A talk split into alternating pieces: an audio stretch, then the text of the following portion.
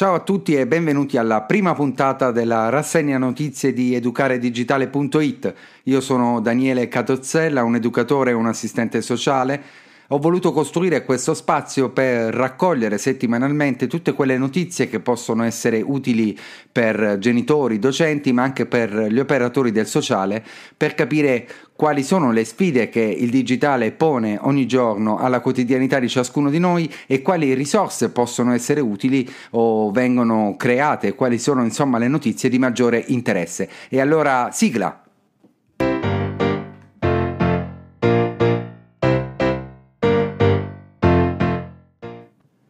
La prima notizia di oggi viene dal mondo di Facebook che ha deciso di proporre un nuovo spazio all'interno della sua piattaforma in cui offrire programmi didattici, spunti di conversazione, video e attività rivolto ai più giovani ma anche ai genitori e ai docenti sui temi dell'educazione digitale. È uno spazio che all'inizio mi ha lasciato, devo dire, un po' perplesso perché Facebook fa parte di quelle grandi compagnie del web che ha creato la gran parte dei problemi che dobbiamo affrontare oggi nel web, però bisogna dire che i partner di questo progetto Get Digital sono di, tutti, di tutto rispetto, sia a livello internazionale dove troviamo l'UNESCO nel settore educazione, l'Università di Yale, Microbit, ma anche a livello nazionale dove troviamo la Fondazione Carolina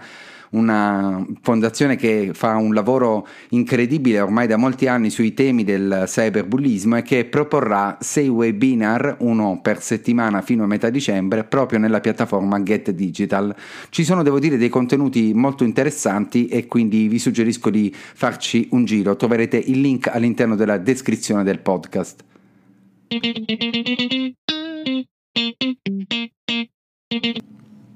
La seconda notizia, probabilmente anche la più sorprendente di questa settimana, viene da Tim Berners-Lee, che è anche l'inventore del web, colui che 31 anni fa, ormai con la sua equip, riuscì per la prima volta a mettere in comunicazione, proprio grazie a quella che sarebbe diventata la rete internet, due computer. Ebbene, il fondatore della rete è sempre stato negli ultimi anni molto critico per come poi, diciamo, è finita la sua creatura con tutti i problemi che si presentano sentono soprattutto in merito alla tutela dei dati personali dei singoli utenti. Da qui l'idea di creare Inrupt, una nuova azienda con una piattaforma all'interno della quale è possibile salvare tutti i propri dati personali in uno spazio che si chiama SolidPod, che sostanzialmente è un po' come un, una cassaforte, un server fai da te Ehm, dove una volta inseriti tutti i nostri dati le grandi piattaforme si dovranno rivolgere proprio a questa cassaforte per chiedere di utilizzare i dati che gli occorrono per il loro funzionamento.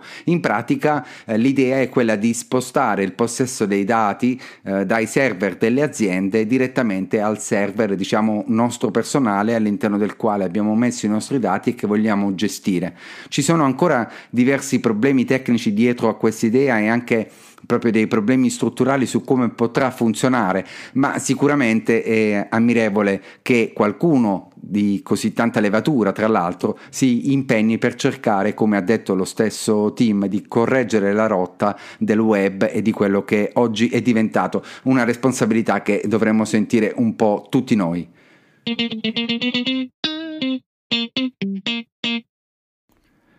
La terza notizia è molto piacevole e arriva dal mondo della scuola, da una serie di dati che sono stati raccolti ehm, anche dal Sole 24 Ore, trovate l'articolo nella descrizione, ben il 68% dei docenti quest'anno ha scelto di formarsi e ha scelto di farlo proprio sulla metodologia della didattica a distanza. Sappiamo come la scuola spesso ci sembri una macchina inamovibile, incapace di aggiornarsi, questi dati ci rincuorano rispetto a quello che è l'impegno che i singoli docenti cercano di, di mettere per provare ad adattare il mondo della scuola a questa nuova situazione di didattica a distanza, ma più in generale anche a svecchiare un po' il sistema, la metodologia scolastica per adattarsi a quelle che sono le sollecitazioni che i ragazzi vivono eh, nel mondo digitale quotidianamente e che devono trovare uno spazio necessario anche all'interno della scuola in termini non soltanto di didattici ma anche educativi.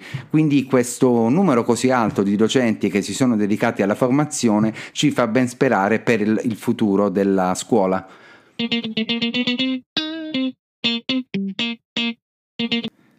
E invece l'ultima notizia di cui voglio parlare quest'oggi è dedicata alla nuova giornata della colletta alimentare del Banco Alimentare Italiano eh, che ormai da 24 anni, eh, se ci pensiamo bene, ci propone più o meno verso la fine del mese di novembre il eh, classico carrello con i volontari in cui inserire pasta, olio e altri beni di prima necessità. Ebbene, il Banco Alimentare con un'idea veramente molto interessante ha deciso quest'anno anche per venire incontro alle problematiche organizzative della colletta alimentare in questo periodo di pandemia di dematerializzare eh, la, l'offerta de, da parte dei, di chi vuole appunto aderire alla colletta alimentare e adesso ha creato delle card da 2 a 10 euro che possono essere acquistate sia fisicamente nei supermercati sia online e poi solo successivamente ehm, con tutto quello che sarà stato raccolto acquisterà i beni di prima necessità. Questa iniziativa eh, vale dal 21, dal 21 novembre all'8 dicembre, l'aspetto veramente interessante è questo utilizzo anche del sistema digitale sociale per un'operazione sociale come quella del banco alimentare che da assistente sociale